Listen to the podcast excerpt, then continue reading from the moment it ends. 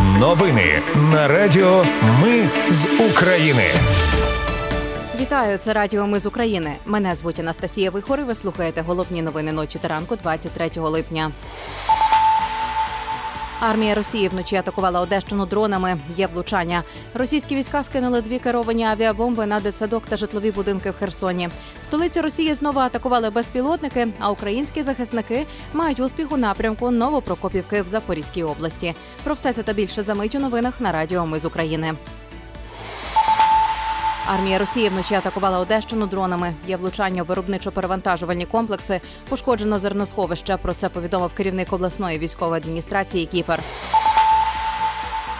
Загалом сили протиповітряної оборони збили 11 із 20 безпілотників, 9 у Одеській області та 2 в Запорізькій. Повідомили в повітряних силах. Російські війська скинули дві керовані авіабомби на дитсадок та житлові будинки в Херсоні.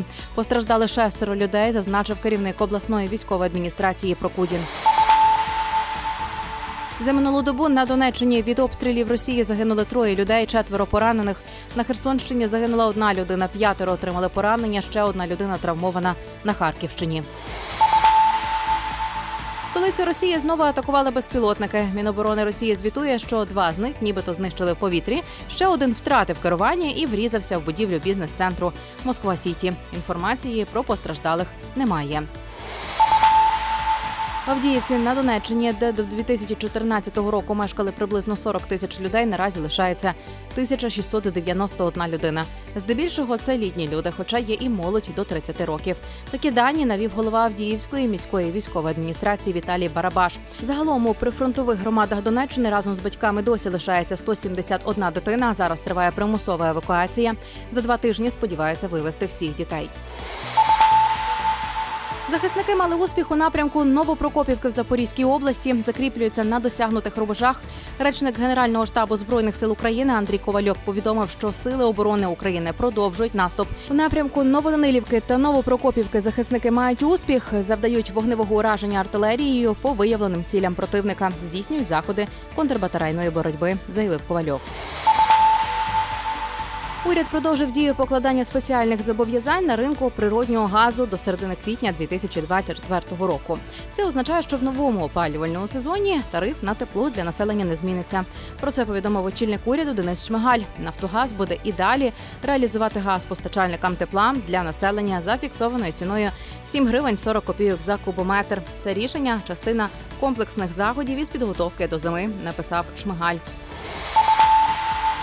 Уряд спростив порядок надання статусу учасника бойових дій, зменшив кількість документів, які подаються на розгляд комісії. Про це повідомив представник уряду у Верховній Раді Тарас Мельничук. Відтепер передбачено надання тільки однієї довідки про безпосередню участь людини в бойових діях, яка є підставою для надання відповідного статусу. Ця довідка повинна містити інформацію про документи, які підтверджують участь у відповідних заходах, і саме вона стане основою для присвоєння статусу учасника бойових дій.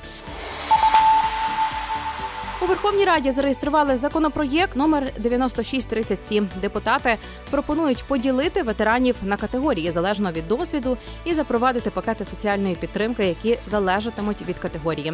Правозахисний центр військових принцип закликає відкликати цей законопроєкт. Служба однакової тривалості може відбуватися за різних обставин і мати різні наслідки для учасника подій. Велика Британія профінансує ядерну безпеку України на 225 мільйонів євро, щоб позбавитися залежності від ядерних послуг з Росії. Про це повідомляє Sky Британська компанія надаватиме українському енергоатому послуги зі збагачення урану, які є вкрай необхідними для ядерного палива. Уряд країни сподівається, що це зміцнить енергетичну безпеку України, покладе край залежності від ядерних послуг з Росії, а також сприятиме подальшій ізоляції кремлівської верхівки. Президент Литви Науседа прибув до Києва на святкування Дня Незалежності України. Про це повідомив він в соцмережі Твіттер. Також президент Португалії Марсело Ребелу Ді Соза вперше приїхав в Україну. Про це повідомляють змі. Головнокомандувач збройних сил України Валерій Залужний привітав українців з Днем державного прапора. У себе в соцмережах він написав, що державний прапор це символ нашої української ідентичності, особлення незламності, хоробрості та доблесті народу, який бореться за волю та свободу. Залужний подякував всім захисникам та захисницям, що зберегли український прапор в найскладніші часи і продовжують наближати той день, коли жовто-блакитні кольори замайорять над всіма визволеними українськими містами та селами. Це були новини на радіо. Ми з України. Мене звуть Анастасія Вихор. Наші новини про те, що дійсно відбувається в Україні. Ми не робимо новини, зважаючи на чиїсь політичні або ж бізнес-інтереси. У нас тільки реальні факти. Якщо на вашу думку те, що ми робимо, важливо, підтримайте нас. Заходьте на сайт Ми з України.ком та тисніть кнопку Підтримати. Почуємось. Радіо Ми з України перемагаємо разом.